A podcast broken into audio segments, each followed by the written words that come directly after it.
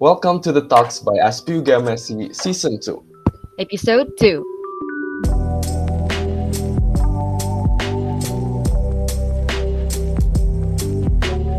Hello, people. Welcome back to our podcast. And today, we're gonna have some interesting topic to discuss. Yes, that's right. Because finally, we get our first guest speaker to our podcast, and we're gonna talk about the actual condition of petroleum industry. It's not only gonna be about petrol industry technically, but also in the perspective of the economic and also social.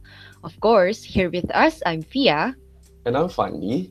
Well, I guess we need to give a brief introduction to our listeners about our today's episode speakers before we greet him via. Okay, go ahead, Fandi. Okay, thank you. So today we have Mr. Putra Adhiguna. He is an energy specialist at Institute of Energy Economics and Financial Analysis. He finishes his bachelor study as petroleum industry in Institute Technology Bandung, then continue his study in Texas A&M University, also London School of Economic and Political Science. Now he focuses on energy economics, social politics, and public policy. Hmm, that's really cool. And I need to mention that his enormous intelligence and skill brings him to become keynote speakers in many seminars, also events. There are many more of his contribution to energy if you take a look at his LinkedIn. But for now, let's welcome our speaker, Mr. Putra. Hello, Mr. Putra. Hi, Mr. Putra. Hello, Mafia, Mas Fandi. Thank you for having me. Very good uh, morning that we have on the discussion today. Yes, it is such a um, honor for us to have you as our speaker, Mr. Putra. So, how are you, Mr. Putra? I'm doing well, thank you. So, how are you doing um, in the on your side? I'm very I'm good. Also, yes. First of all, I think I, briefly I'd like to acknowledge that this is a very good initiative by SPESC. Um, it's a very good topic, and hopefully that our discussion today can reveal some of the most interesting detail about the oil and gas industry as well. Looking forward to the discussion. Well, thank you so much, Mr. Putra. It will be greater if you being the speaker of this uh, podcast, of course. Okay, so I'm going to open this conversation with uh, factual news about our topic, Mr. Putra. So I have a question. Uh, what are challenges facing petroleum industry right now? So I think petroleum industry, you know, when we look at globally, uh, we need to acknowledge that there are two distinct challenges. The first one is that we're facing a decline in investment uh, within the past few years, especially within the COVID period. Now, at the same time, there is another bigger challenge is, that there is a growing attention on the climate change. Now, one key tagline that I'm interested to explore more is that right now there is a lot of uh, shifting in the capital and the policies across the world that is actually changing the entire energy sector. Now, petroleum industry is a very big industry, right? Oil and gas accounts for more than half of the entire globe energy consumption. So it'll be a very long time before we can replace them. But these big challenges will be crucial um, for the young generation, especially, to understand as you guys want to pave your career forward in the petroleum industry. So I guess that's a starting statement for me. So it's going to be a big challenge for us, yeah, Mr. Putra. And then uh, my question is how we can maintain the challenge how, how we can maintain the industry considering the challenge that we're going to facing tomorrow. So i think first of all uh, let, let, let, me start very broadly um, that when we talk about the energy industry and especially the petroleum industry you're dealing with a, very long-term investment that is very responsive to the short-term market. Let me give you an example. The reason i want to explain this is to make sure that we're all uh, on the same page like when you put in a, a new investment in the oil and gas you're looking at at least 15 20 years maybe even more 30 years of investment. Like when you build up a new lng plant for example. So at the same time the oil and gas industry as we know is a very commoditified industry which means that price spikes happens all the time when the demand and the supply balance uh, is disrupted if we go back just very briefly talking about the COVID-19, we see how the oil and gas industry encountered a massive demand shock where the demand suddenly declined because people you know stopped traveling and whatnot. And also another example is if you notice the gas industry, the gas industry globally has been fairly stable in recent year, but uh, in the last winter, suddenly because of a high demand of a colder winter in Asia, and also some disruption in the shipping lanes in, in some of the world you know, transportation routes, suddenly the gas price spiked. So how do we prepare for such a volatile environment? Now, this is a big challenge. If we want to talk uh, very broadly, that is the big challenge that the young generation need to understand. Now, I also want to remind you that some people will say, well, the cycle that's happening today will reverse again. My personal opinion is that this cycle of the investment will play out quite differently from the cycle of the past. What I'm saying is this: we are seeing uh, the same, you know, super cycle. You know, some people has a theory about super cycle that oil and gas price goes up and then goes down, and goes up again in 20 years or 30 years. Now, if we look at what happened today, is that other than the oil and gas sector, the young generation need to acknowledge that there is a, a different shift happening on the other side of the panel. That is, there is a cost deflation, a reduction in the energy cost in several renewable energy technologies. We're seeing policy momentum of people paying attention to the climate change. And we're seeing as well some investors are looking more on the energy side as a whole because they're looking at this oil and gas, you know, sometimes it's too volatile now, when we talk about, so what, what do we need to do in Indonesia, for example? I guess that's another question that you will bring up later on. But uh, Indonesia, first of all, need to wake up to the reality. You know, uh, we've gone through so many phases since the 1970s up to today, but if I can bring a, a, single statement is that Indonesia need to wake up to the reality that the oil and gas sector of the day is not the same one that we've been facing five, 10, or even 20 years ago. Uh, and then we could explore that statement further because, as you know, we now we have a bigger Pertamina, we have uh, multiple NOCs that may not be around anymore. So uh, let's let's talk about that.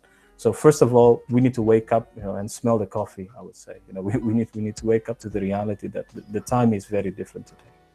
Okay, so I heard about the massive changing in our energy industry after the COVID-19 and oh, not after because today we're still facing with it. So I want to know this that give a lot difference in our economic growth, uh, not only until now, but for the next decades, maybe, Mr. Putra?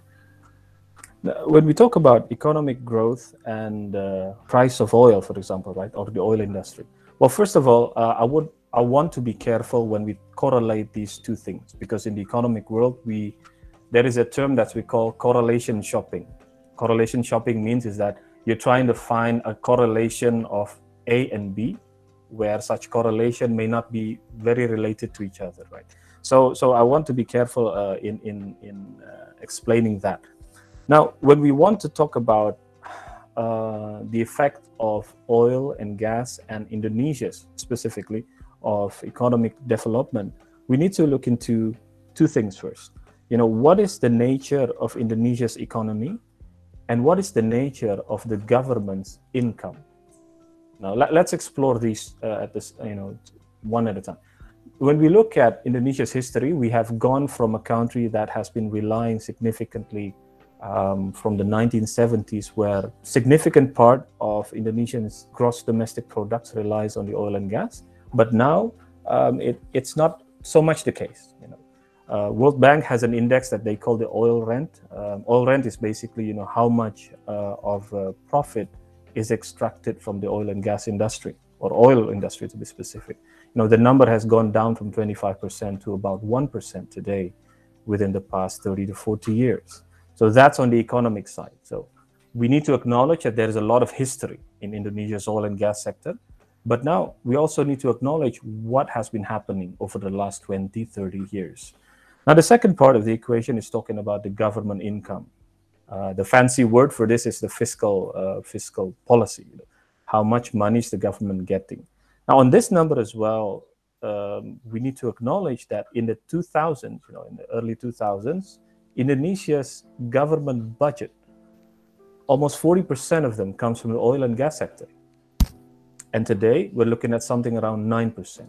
Now, these two things uh, influence how the government make policies about oil and gas. When we want to talk about what is the impact, I would say the impact on the internal economy right now is not as significant as it was 20, 30 years ago, but the impact toward our currency can be significant. So th- these are two different sides, but I just like to you know explore that that uh, explanation is that when we want to talk about economy and the oil and gas industry, let's look at it by numbers. You know, the numbers of the contribution toward the GDP, the numbers on the contribution toward the government budget, because it will decide how the government prioritizes oil and gas. But also at the same time, and probably you're very familiar with this, that we're importing a lot of oil. So um, in that part, the effect of importing too many things to Indonesian uh, shores, like we're importing too many oil, the impact is that we will have a weakening rupiah. And as rupiah deteriorates, the effect can be positive or negative. But the, the final statement I'd like to make about energy, and now I'm using the term energy, is that because we need to see oil as just another form of energy. At the end of the day, the economic growth of Indonesia will need to rely on its industrial plan. So if we can, if I can take you a, bit, you know, a walk to the history.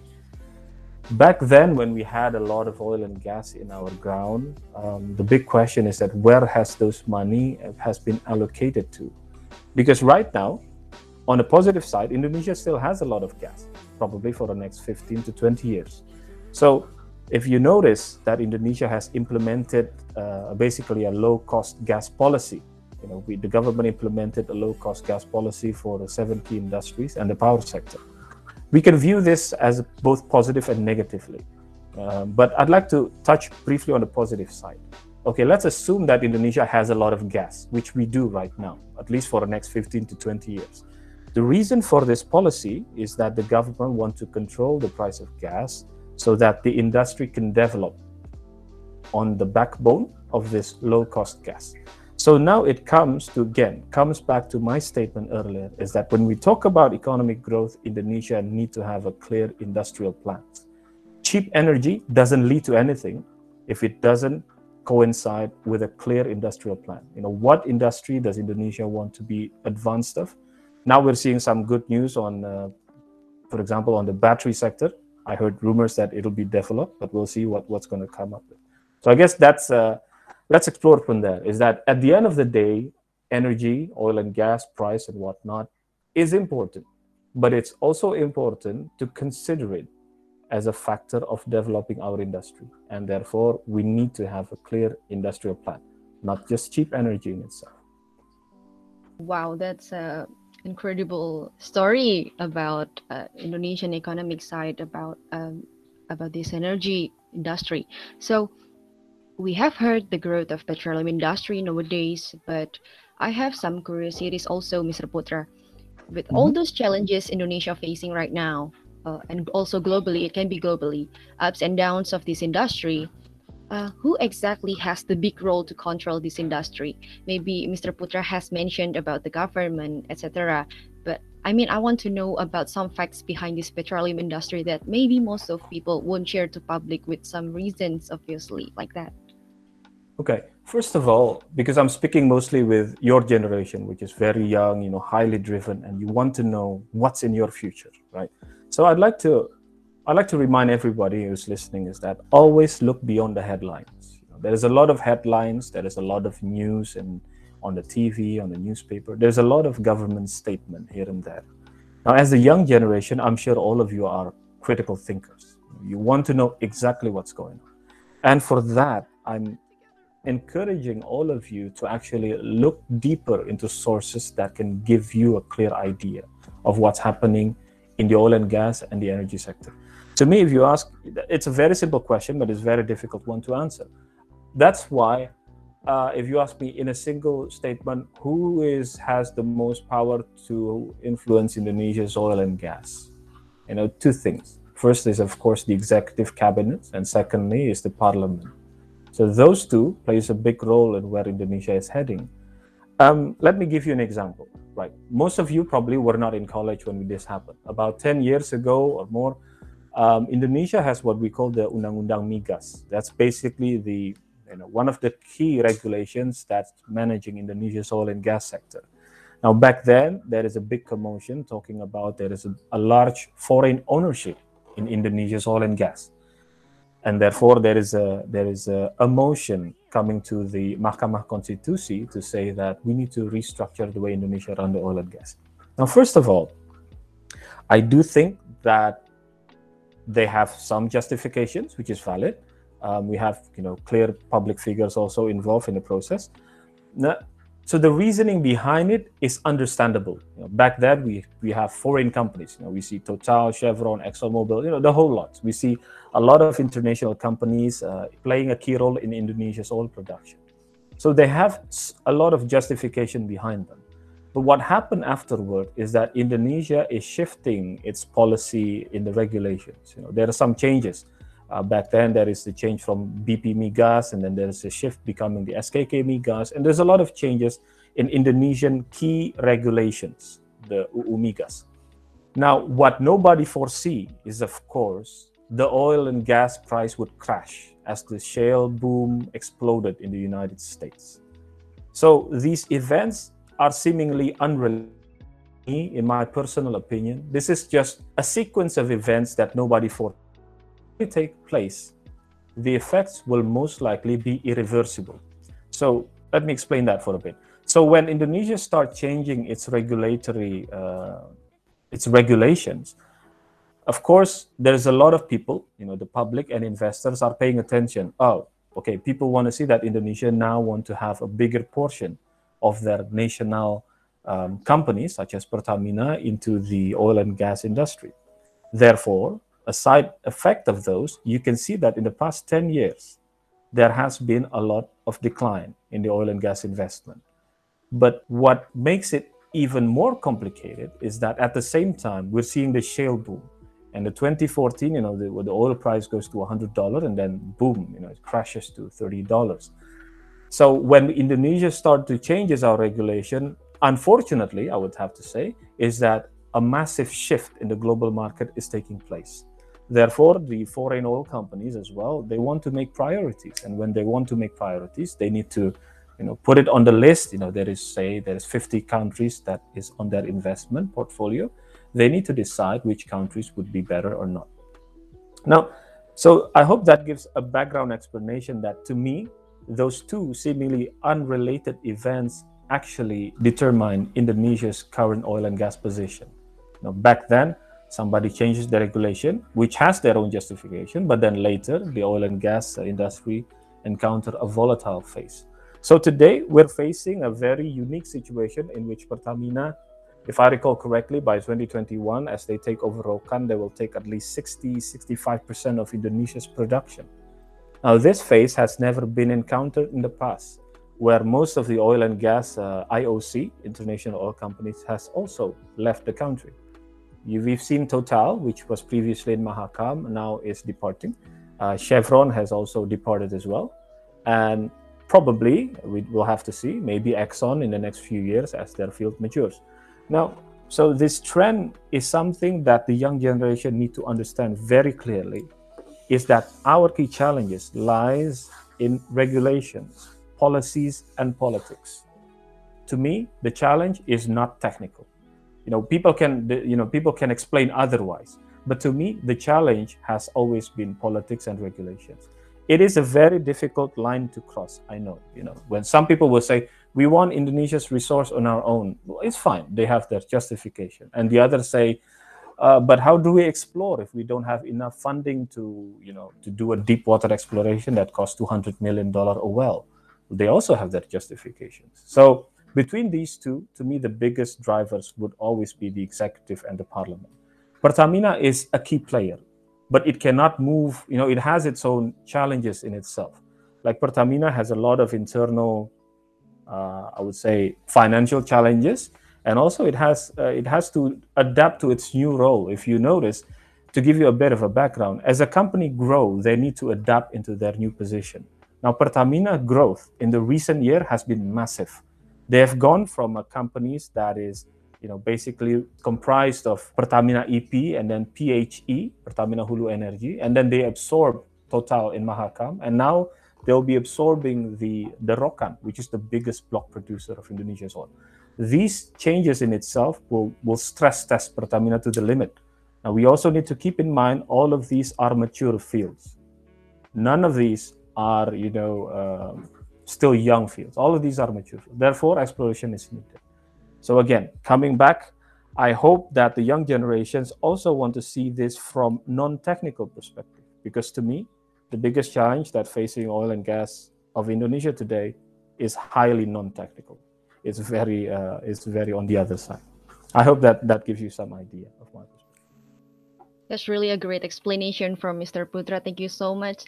So I've heard about the Pertamina, how it grows uh, until right now. So I, I want to know more about your opinion, along with petro industry regulation, economic and things affecting petro industry.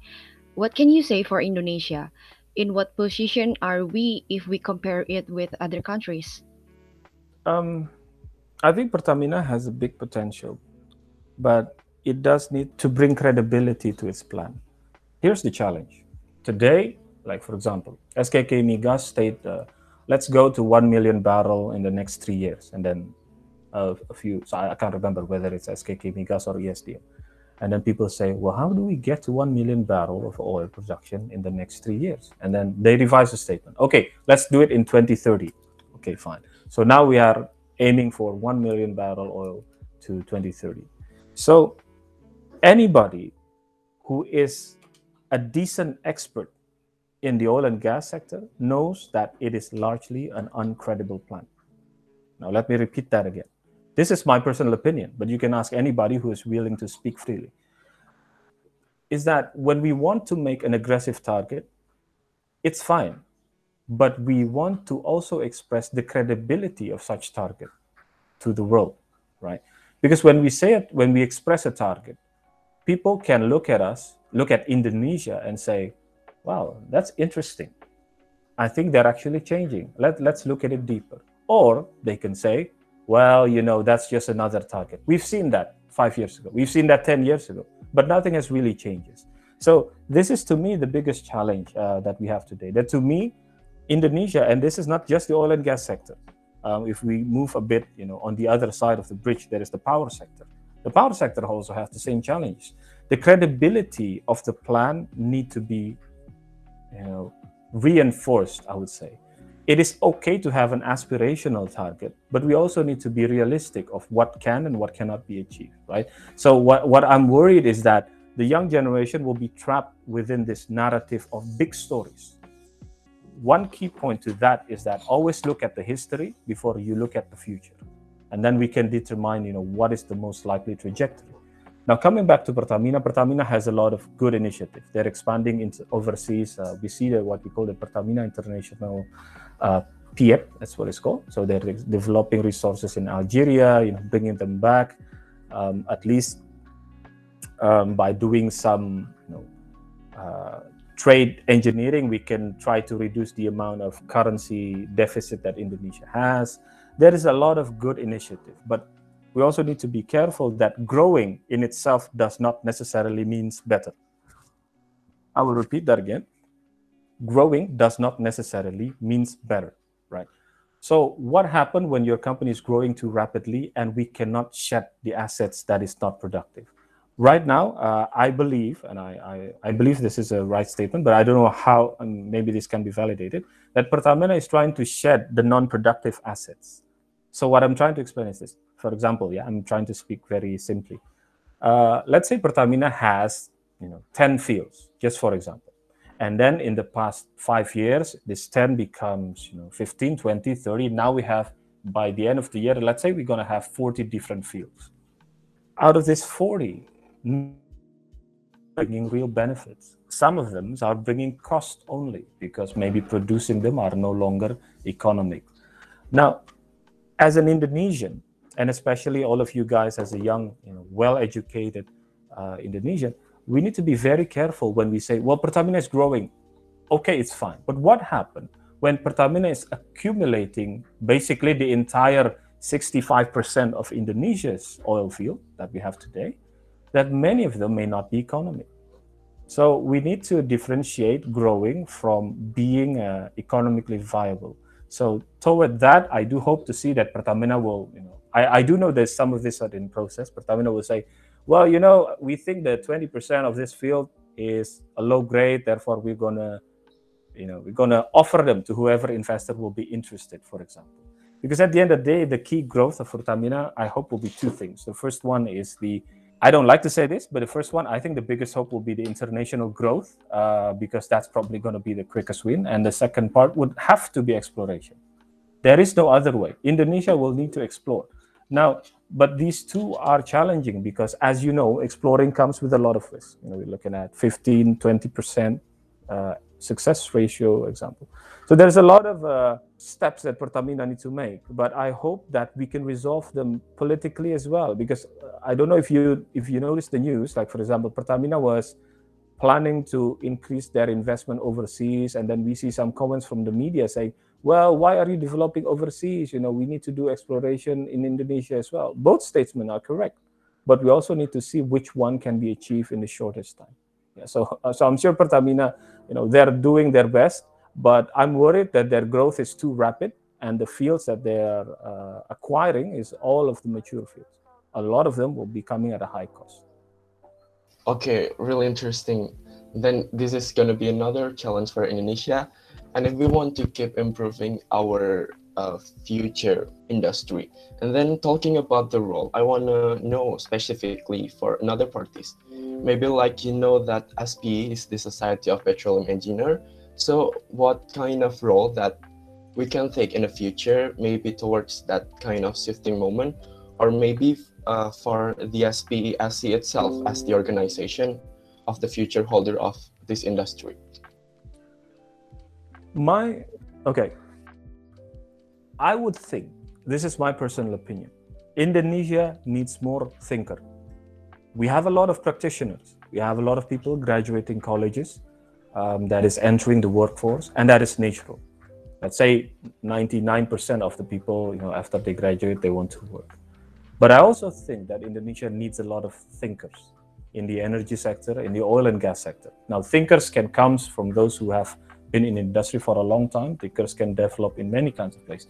The reason I'm saying this is that organization like SPE is important to bring the reality closer to the ground.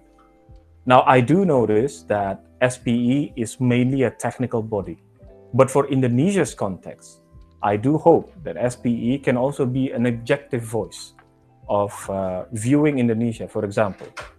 I don't know, you know, exactly. I'm not, I'm not familiar with SPE's, you know, all the papers issued. Let me, let me take an example. Has there been any SPE paper talking about what is the new role of Pertamina and its growing assets? You know, how is the exploration track record of Indonesia has been? Now, these are all critical subjects that everybody need to be aware of, especially the young people in the college.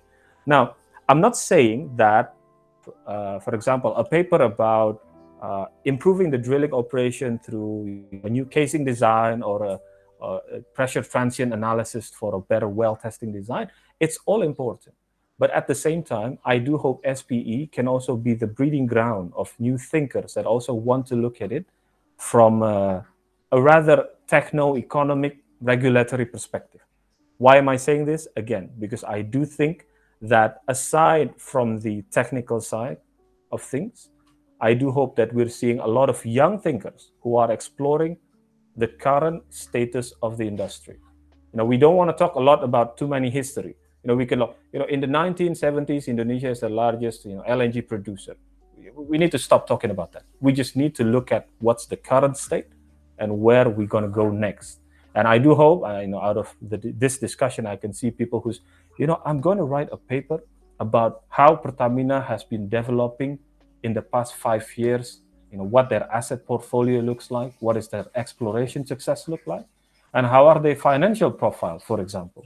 Maybe SPE can work cross-discipline between petroleum engineering, some people in the economics department, some people in the politics department. That would be, to me, is very interesting. You know, maybe I'm, I'm uh, that, that's too wide of, of my uh, aspiration, but I do hope I can see more young thinkers who can bring uh, the reality closer to the you know to the knowledge of the young generation. Well, that's really give me another vision to become young engineer after I graduate from university, of course. So, Mr. Putra, um, I think this is the end of our session in this uh, podcast. So, I've heard a lot of things about petroleum industry in many side in many perspective.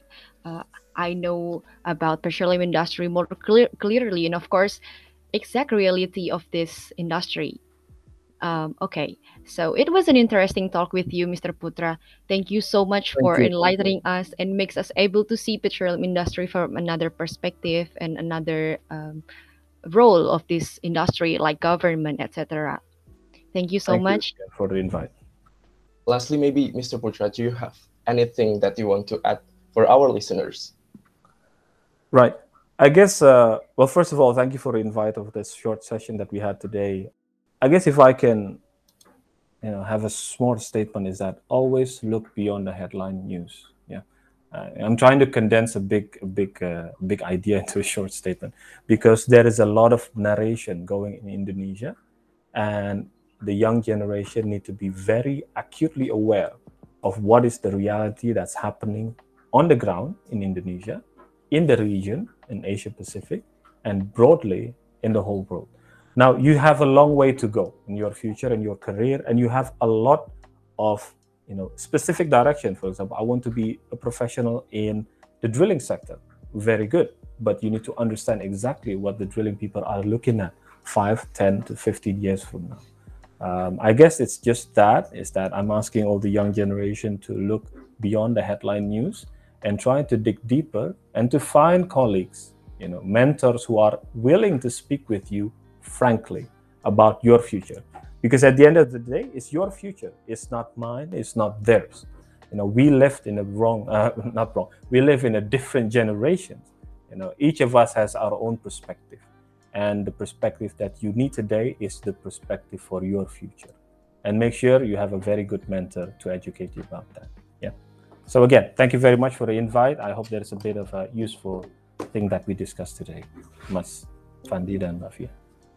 Okay, thank you so much. So not it, guys, to look beyond uh, the hype pipeline, right? And yeah, I've got a lot of insight from it, and I'm sure our listeners are too. But unfortunately, that this is the end of this episode with Mr. Putra. Once again, thank you so much, Mr. Putra, and I really hope Thank that we can meet again in the future. thank you so much stay well and hope you all the best and spe team as well I mean, thank you. Okay, and for our listeners, if you guys have any feedback for our future improvement, we'd really appreciate that. Stay tuned to our next episode of the Talks by SPE UGM SC. We will provide you with a new episode every third week of the month. And lastly, don't forget to always look up for our next information in our social media. Follow us on Instagram at SPUGMSC and check our website on spugmsc.id. Thank you and see you on the next episode of the Talks by SPE UGM SC. Goodbye. Bye bye.